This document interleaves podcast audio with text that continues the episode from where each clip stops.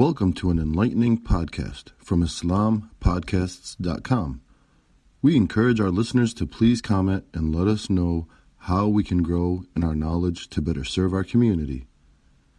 Please remind your family and friends to also visit IslamPodcasts.com for engaging discussions on current events, Islamic guidance, Quran, tafsir, seerah, and much more. Thank you for listening to this podcast.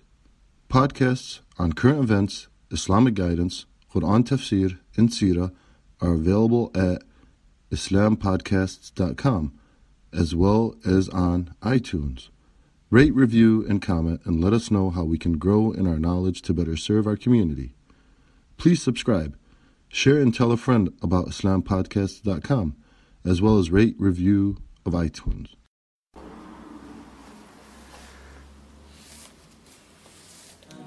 يعلو الكتاب ويخبو سواه وينصر جندا ألح الدعاء يعلو الكتاب ويخبو سواه وينصر جندا ألح الدعاء ألح الدعاء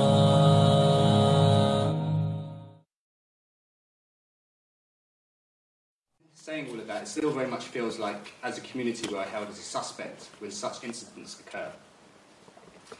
And as a result, there are calls from people, from the public, for us as a community to look within, within ourselves as a community and try and combat extremism from amongst within ourselves, as we as a community are, are the problem. And there's calls for a counter narrative to combat what's, what's labelled the extremist ideology. So, quite naturally, as a community, um, given this environment and this climate, we must feel maybe on the defensive, quite confused, and concerned about what the future would be for Muslims in Britain.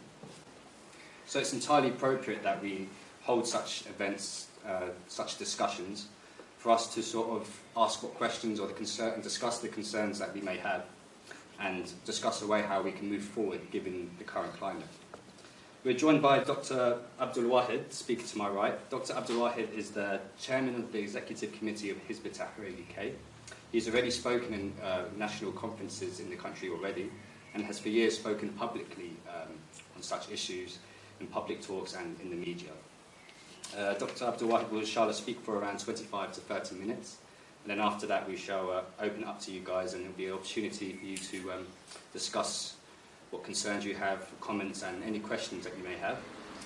So, uh, inshallah, after that there'll be um, refreshments served, inshallah, and it should give us lots of time to for uh, to get to Maghrib at the masjid, inshallah. So, without further delay, I'll pass it over to Dr. Abdul Wahid. السلام عليكم أعوذ بالله من الشيطان الرجيم بسم الله الرحمن الرحيم الحمد لله والصلاة والسلام على رسول الله Uh, I start with the ayat of Quran أعوذ بالله من الشيطان الرجيم يا أيها الذين آمنوا اتقوا الله وقولوا قولا سديدا يصلح لكم أعمالكم ويغفر لكم ذنوبكم ومن يطيع الله ورسوله فقد فاز فوزا عظيما Allah wa ta'ala says in Surah Ahzab, the 33rd Surah of Quran, addressing the believers, all of us. Believers, ittaqullah, fear Allah, have consciousness of Allah wa ta'ala. وَقُولُوا قَوْلًا سَدِيدًا And speak words straightforwardly, directly, to the point and correctly. Okay? So Allah's re- telling us believers, one of our characteristics should be we fear Allah, and with that fear of Allah, we speak things very frankly, honestly, truthfully, and frankly. And Allah says, يُصْلِحْ لَكُمْ أَعْمَالَكُمْ وَيَغْفِرْ لَكُمْ ذُنُوبَكُم And if you do that, Allah will make your actions correct, and He'll forgive you your sins. وَمَن يُطِيعِ اللَّهَ وَرَسُولَهُ And the one who obeys Allah and His Messenger, فَقَدْ فَازَ فَوْزًا عَظِيمًا The one who obeys Allah and His Messenger is a great, great, great success for them in the Akhirah. Okay, so we are definitely a community in this country under huge pressure. Okay, in, in the last month, that pressure got worse. And I think most of us, when you face this kind of thing, you just wish the problem would go away. we would just rather not say anything rather than speak. But the problem with that is that there's a lot of political agendas going on. And if we don't speak what's truthful and factual and correct, we're going to be just a victim of other people's games instead of setting an agenda ourselves. So, with that in mind, I think it's very good that we're meeting today. In the last one month, since what happened in Woolwich, okay, definitely you can say at the, at the least amongst uh, the non-Muslim public, our neighbours, there's more suspicion of Muslims. And at the worst, you see like the English Defence League with their protests and, the, and people attacking Muslim sisters, people attacking mosques, and this kind of thing. And then in, amongst that, we're used to the tabloid media, Islamic terrorism, Islamic terrorism, Muslim terrorism, always linking Islam with violence every opportunity. And then you also have the politicians who continuously exploit the issue. Okay? And, and that's important to understand because when you read what the politicians are saying in public and you read what they're saying in private, you can understand more of what's going on here. Uh, one, the most prominent one who spoke in the last two, three weeks is Boris Johnson, the Mayor of London, who wrote a big article in the Daily Telegraph. And he, like all the politicians, Tony Blair, David Cameron, Johnson, Boris Johnson, they all start with, you know, I have a great respect for Muslims. Most Muslims in this country are peaceful, law-abiding citizens. Okay, that's how they start. Right? As if, imagine if I'm going to start criticizing one community in this country: black people, Asian people, women, elderly. Doesn't matter who I'm going to criticize. If I start off by saying I have great respect for most black people, right? But then after having said that, I can really stick the boot in, yeah, because I've just made it clear that I'm not against everybody, I'm just against certain people. He did that, and the others do that. They start off with, I have great respect for most Muslims, and then he stuck the boot in. Uh, and when he stuck the boot in, he said very clearly, he said, these people, in one, in one article, he went from these people who killed a soldier in Woolwich, who believe in issues like, and then he listed a whole load of issues which actually, if you go to any imam in this country and ask them, is there something in Islam called jihad, called sharia, called khilafah, called ummah, Muslim ummah? Are these things, you know, existent in Islam? They say, yes, these things are in, in Islam. Right? So he, he said the people in Woolwich and people who believe in these kind of things, okay? He didn't say people who do jihad in the streets of London, he just people who believe in these kind of things. Um, these are people we want to get rid of, we want to deal with in universities, in mosques, in madrasas, in etc. etc. Mosques, university, I don't believe they had anything to do with the two guys in Woolwich. I never heard that these guys got radicalized in some university. I never heard they went to any madrasa in this country. And I never heard that they had anything in the mosque. But immediately linking these things, so starting with this murder, and then going to these issues of Islam, then talking about mosques and communities, and then finally talking about Abu Qatada. Abu Qatada, the, the, uh, they call the radical cleric who they've got, they're waiting extradition. So what he's got to do with it, Allah only knows. But you've got this article which is making this argument. And it's making an argument which they've made in this country for the last 10 years. The more political you are as a Muslim, if you talk about Iraq, Afghanistan, Palestine, Kashmir, these kind of issues, the more political you are, the more dangerous you are.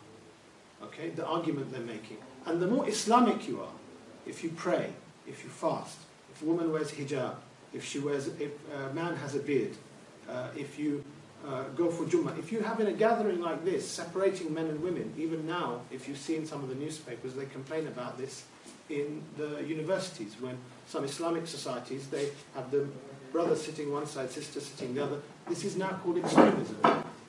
Okay? So the more Islamic you are, the more dangerous you are. This is the narrative. Okay? This is a very dangerous narrative because actually, if you think about it, it means that the one who dares to speak up about an important issue in the world, even speak about it, is being labeled extremist.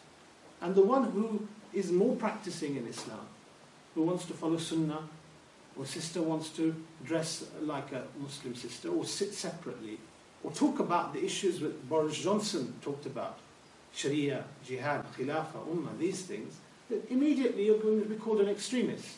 And you're just one step away from being a, a, a, accused of being a terrorist. And that, that's, the, that's the danger if we stay silent. Okay, so this is why we have to actually think about this as a community. And when I say as a community, I mean those Muslims who you like, part of national organizations, right, who speak on the TV, who come on the TV. Those Muslims, them, I've spoken to them personally, and I know them, and they're our brothers, but I have advice for them. I have advice for those Muslims in our local communities who are linked to mosques, linked to schools, madrasas. I have advice for our youngsters, because there's advice specific to our young Muslim brothers and sisters. And then there's some general advice for all of us about how we deal with non-Muslims and actually how we face this challenge ourselves with Allah subhanahu wa ta'ala.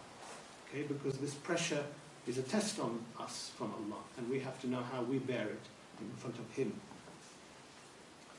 When I spoke to the, um, some of the people from the leading Muslim organizations, my advice to them was, you know what?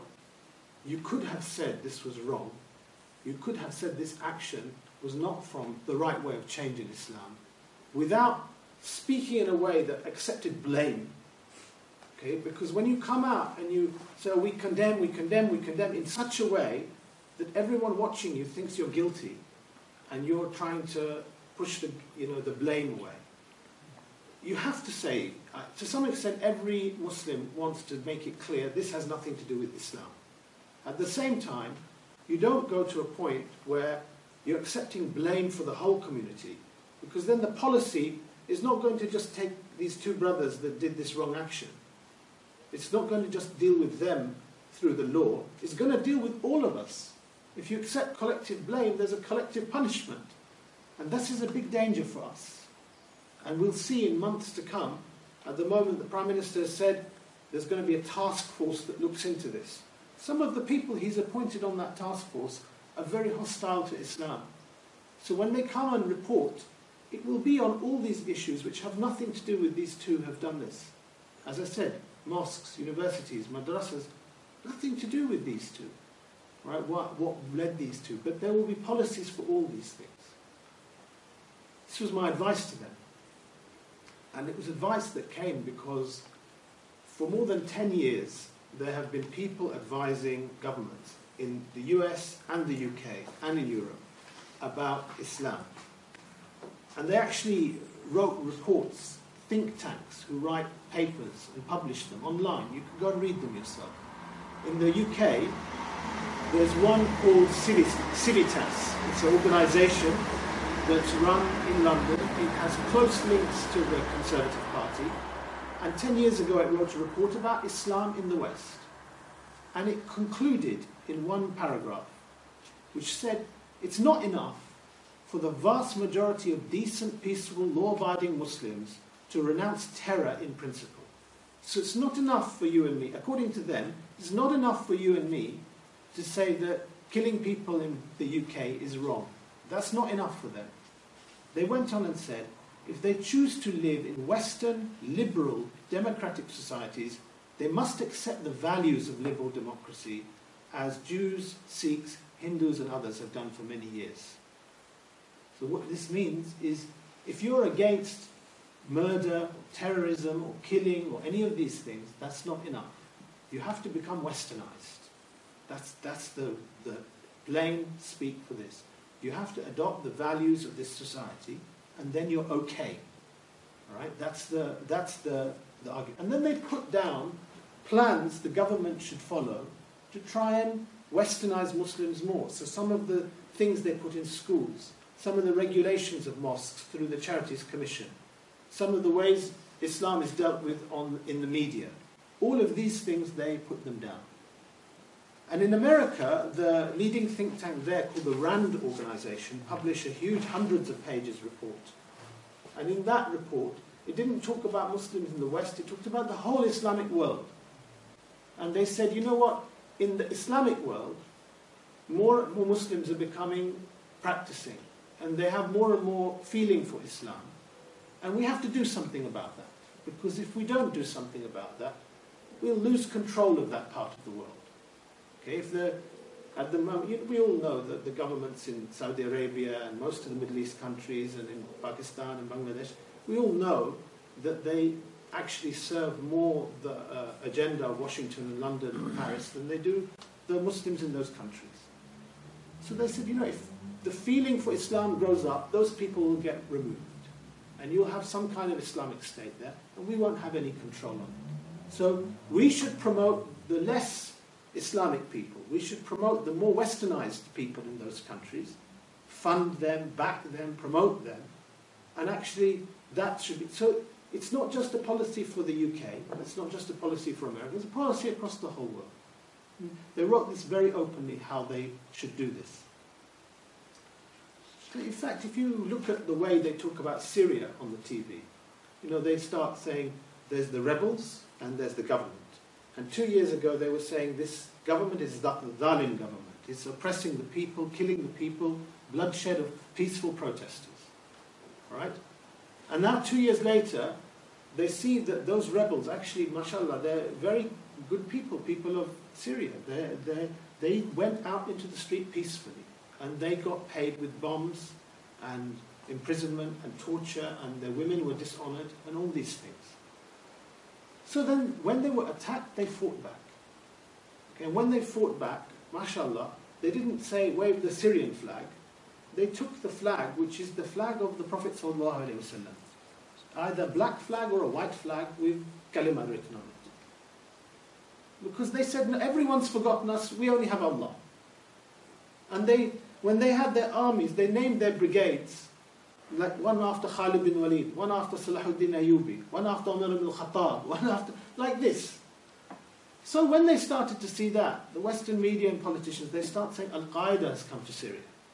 Okay? So the, the Al-Qaeda story starts. Al-Qaeda is in Syria. And then now if you listen to the news, they say, we don't know whether to give them weapons or not, because we don't know if they're good guys or bad guys.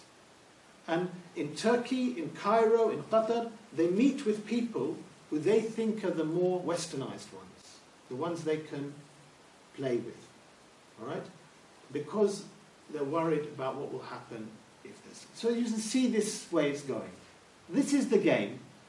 And you know what, brothers? When you see what's happening in Woolwich. You have to understand, and anything that happens in future, God forbid. Allah forbid if we see future things like that, or anything that happened in the past, you'll see the same game happening. They'll link the violence to Islam. And then they push you in one of two camps. On the one side, like I say in the red corner, you have the, the, the nutters, right? The Muslims who come who say angry things, who are encouraging the violence, the one who did the killing, all this stuff. So they put them on, right? So the ordinary Muslim sitting at home watching the TV or in the mosque, he thinks, look, I don't want to be linked to them. I don't want to be linked to the ones who killed the soldier. I don't, I don't have any love for the British Army, but I don't want to be with those people who killed a soldier on the street when he's wearing plain clothes. Yeah? So that's the ordinary Muslims thinking that. On the other side, they put on TV somebody else who says, you know what, these people who killed this soldier, they believe in this, they believe in this, they believe in this, and Muslims should distance themselves from these ideas as well. So you shouldn't believe in the Sharia of Allah subhanahu wa ta'ala. You shouldn't believe in the idea that there's something called jihad. You shouldn't believe in the fact that we're one ummah around the world. And they, they say this. So you've got these two camps. Either you're with them or you're with them right? And in the, in the pressured environment, of course, the ordinary simple man and woman is going to feel more comfortable if he's not with them. Yeah. Right? And, and actually, we need to find a way. This is my address to our community leaders. You should speak to your imams, people in mosque committees, local people. This is the need. We have to find a way of speaking about Islam honestly, truthfully, قولوا قولا سديدا yeah? speak straightforward words about what we believe, what we don't believe, without being pushed into the camp of the nutters, you can say, or the camp of the ones who are compromising and trying to actually change the deen of Allah subhanahu wa ta'ala. Okay, no differently to say uh, people have done in the past. There have been many people who have tried to twist the words of Allah subhanahu wa ta'ala and His Messenger and change things. So you can take any one, take any one of these issues that I said Boris Johnson labelled. He takes the issue of jihad. Either you're supposed to believe that what happened in Woolwich is jihad, which it's not. All right? Or you're supposed to believe jihad is nothing but jihad al-nafs. Okay, and if you believe that, then Badr, Uhud, Fatul Makkah, Salahuddin Ayyubi liberating Palestine, Umar Mukhtar resisting occupation in Libya, the Muslims in Kashmir, Muslims in Palestine, Iraq and Afghanistan, all of these are nothing. Right? If you believe that. All of this is gone. Right? This is how can this be right? We are Muslims. We know there's one thing which teaches us in Quran and Sunnah. And if, if you if you believe, if you know, in fact, shouldn't we? You know, I believe those brothers in Woolwich who made this mistake. I believe if you allow in our communities more opportunity to discuss the things that people are worried about, you actually help to guide people like that rather than to letting them get into a position where they just check on Google what they can and can't do. Yeah, it's, it, it, there's imams who've said since this happened, we are too scared to even mention the word jihad from the mimbar. Why? Because we'll get accused of being extremist. Yeah, so if that's the case, how do you expect young people to even know what is right and what is wrong? How do you expect young people? We, we had a system in Islam where Rasulullah and his successors knew that Allah gave a reason when people can fight and not fight. He said when you're allowed to fight, when you're not allowed to fight. When you're allowed to send an army, when you're not allowed to send an army. And when you're allowed to sell an army, this is what we call jihad fi sabilillah. And when you're not allowed to, this is the treaties, the peace treaties, fuqaha wrote books on these things. Okay. Rasulullah said, before he sent an army, he said, go forward in the name of Allah. Don't kill an old person. Don't kill a child. Don't kill a young person. Don't kill women. Don't transgress the limits or steal. And reconcile and behave well. For Allah loves those who do good whenever He sent an army out. But our Imams are too scared even to discuss this issue because of the pressure in the community. Surely we should be going out and saying to people, you need to allow, discuss properly, properly. Not what happened in Woolwich, not this just this media stooges that come and say what they're paid to say. Actually what Islam says on these issues. Surely we should say when they talk about ummah, right? In the one corner, if you believe we are one ummah, right? And that they want you to believe that if you're one ummah and your ummah is being attacked in Afghanistan by British or American soldiers, that now everybody in the street, including an old woman or a child or anybody, their blood is legal. Right? That's the false narrative on one side. And the false idea on the other side is that, you know, this idea of ummah, it's old-fashioned. All right? We now live in British Britain. We are British 110%. Yeah, when the when the Queen comes on TV, we stand up, we say, God save the Queen. Sing God save the Queen. You know, and, and actually, you can see the pressure. I don't know if you know, but some mosques, after what happened in Woolwich, they opened their doors. They said, you know what? We want to show how British we are, so we're going to raise charity money for the British soldiers. Okay, look. I don't think that any Muslim should go and kill a British soldier in the UK. All right? I don't think that. But if I believe that, it doesn't mean to say I suddenly hug every British soldier like he's my beloved. I know people here respect their soldiers a lot. So I don't have to go out and rubbish their soldiers in public. At the same time, I don't have to embrace their soldiers in public.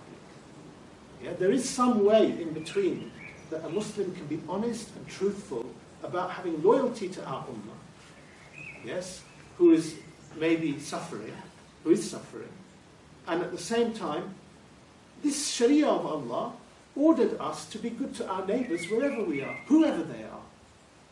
When Rasulullah gave the hukuk, the rights to the neighbors, he didn't say those rights are if they're Muslim neighbors. He didn't say that. He said neighbors. Your neighbor might even be a soldier. And is still, his haq over you is the same. Doesn't mean to say you start supporting an army of occupation who's oppressing the Muslims. At the same time, this Sharia, you can't pick and choose. So my message to the, the elders in our community who have links to our mosques is encourage discussions about, allow these discussions to happen.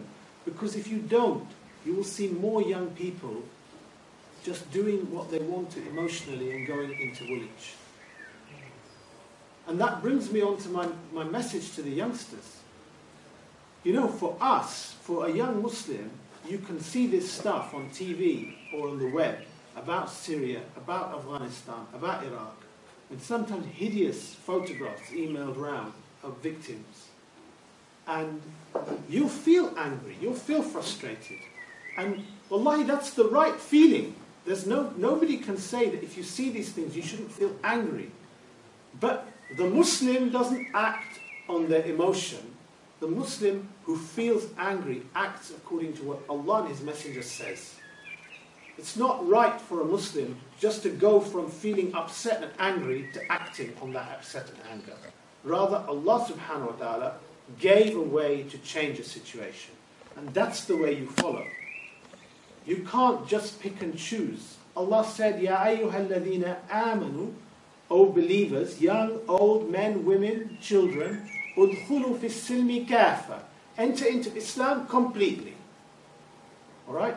So the Islam that tells, tells those Muslims in Palestine and Kashmir and Iraq and Afghanistan to defend their land, and it does tell them that, is the same Islam that tells you and me that you can't go and do what you did in Woolwich, that you have to be good to your neighbours, that you have to follow certain rules in how you change things.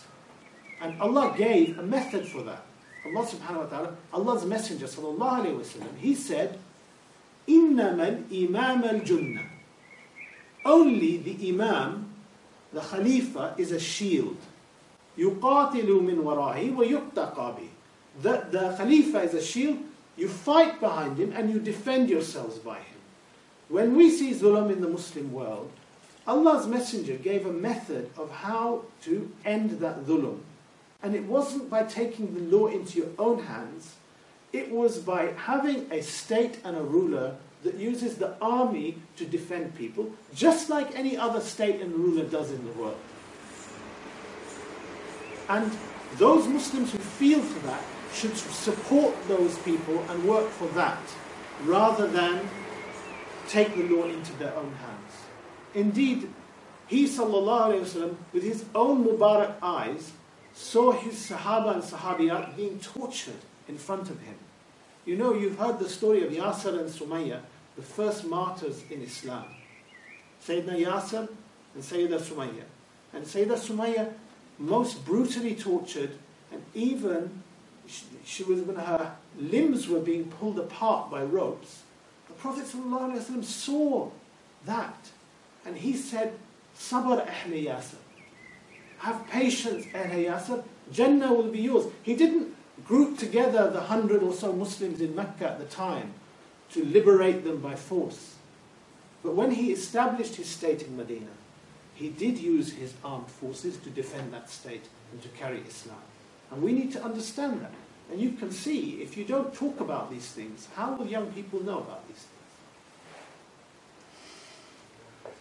We have a duty here. I'm going to wrap up now. We have a duty here as Muslims collectively? When you see people like the English Defence League, when you see the slander that the media and politicians make on Islam, it should remind us of something. Allah ordered us to give da'wah. ادعو إلى سبيل ربك بالحكمة والموعظة الحسنة. Call to the way of your Rabb with hikmah, with wisdom, and the best words. وَجَادِلْهُمْ بِالَّتِي هِيَ أَحْسَنُ And debate with them nicely, in a good way.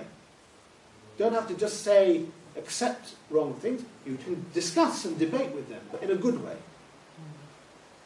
You know what? If we follow this command, you will be doing the very work that is necessary here in the UK for us to actually be speaking the truth, explaining to people about Islam, and actually, in the same time, explaining what we believe and what we don't believe. I, I'm sure in a town like Woking, there will be non-Muslims here who will be just have hundred questions in their mind they'd love to ask you, but they're too polite to ask.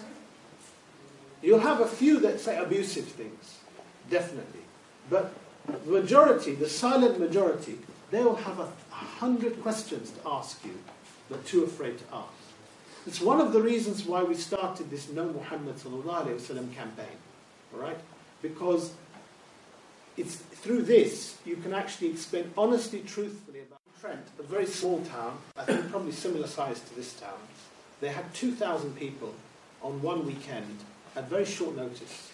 And in Birmingham, mashallah, they had 12,000 people come into the mosque. And although the majority that came were Muslim, there was a substantial number of non-Muslims in each of these places, and several people who took Shahada, mashallah. In fact, more women took Shahada than men. That gives you some idea. And they weren't afraid to talk about any of these issues. In fact, you'll find if you try and do an exhibition or talk about Islam without being ready to answer, well, what does Islam say about terrorism? What does it say about fighting? Well, I opened a copy of the translation of Quran and it said this verse talks about this, this, and this. How do you explain that?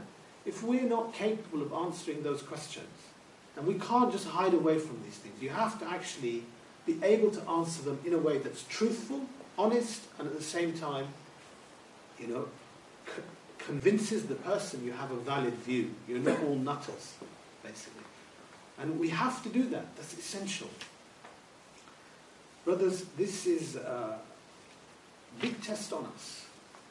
This ayat from Quran, Allah says, uh, يا أيها الذين آمنوا ادخلوا يا أيها الذين آمنوا اتقوا الله وقولوا قولا سديدا يصلح لكم أعمالكم ويغفر لكم ذنوبكم ومن يطع الله ورسوله فقد فاز فوزا عظيما. The, the one who does this has a great success. Then he explains afterwards what the test is. Right? This test, the, the pressure on Muslims, you and me were under a test. Right? Allah says,